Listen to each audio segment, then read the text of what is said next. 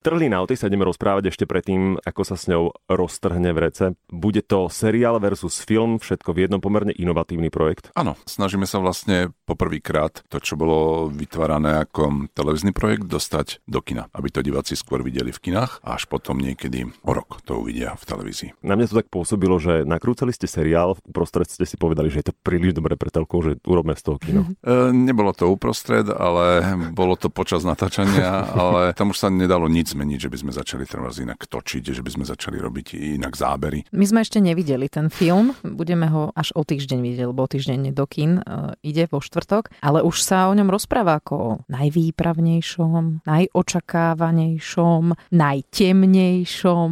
Určite není najvýpravnejší, to je zďaleka, nemá, nemôže mať tento...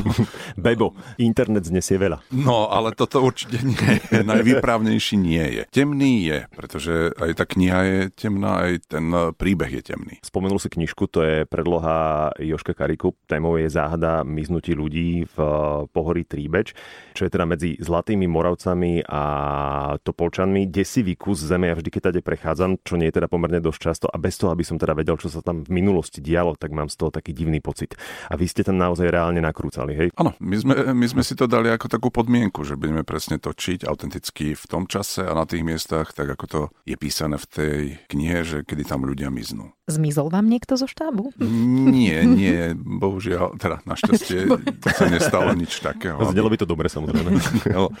Aj keď sa stalo to jediné nešťastie, ktoré sa nám tam stalo, že si herec zlomil nohu, ani to nebolo v Tribeči. Mm-hmm. Že to bolo mm. úplne na inom mieste. Nie, Škoda, tak... lebo to by sa dalo dobre predať. To Ale dobre. Za reč, nie.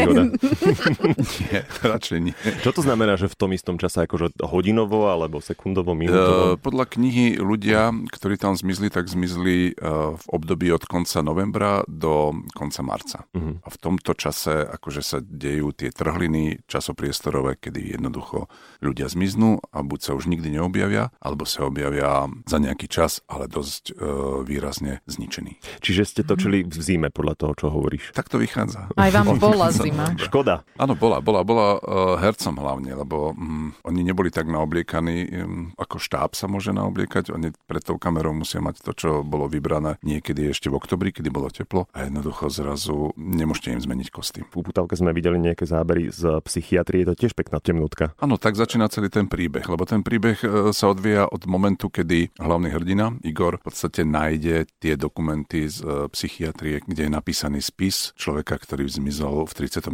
roku. Keď ľudia videli Blair Witch, nájdu si v trhline niečo podobné? Bude tam taká tá roztrasená ručná kamera? Mm, bude tam aj ručná kamera, uh-huh. áno, jasne. Ale nie celý film. Nie celý film. Dobre, ďakujem. Je to presne tak, že ten príbeh v podstate začína niekde v meste, začína tým, že Igor, hlavná postava, pátra po osude tohto Waltera Fischera a na základe toho získava ďalšie a ďalšie informácie. Zistí, že to vlastne nebolo jediné zmiznutie, že tých zmiznutí sa tam odohralo viacej a vlastne on o tom napíše blog, pretože to, čo ho hlavne chce z toho, je zarobiť. Keď napíše úspešný blog, bude sa čítať, bude mať reklamu a bude mhm. dostávať nejaké peniažky. Čiže nebol to amatérsky detektív? Nebol to amatérsky detektív, už priahol po peniazoch.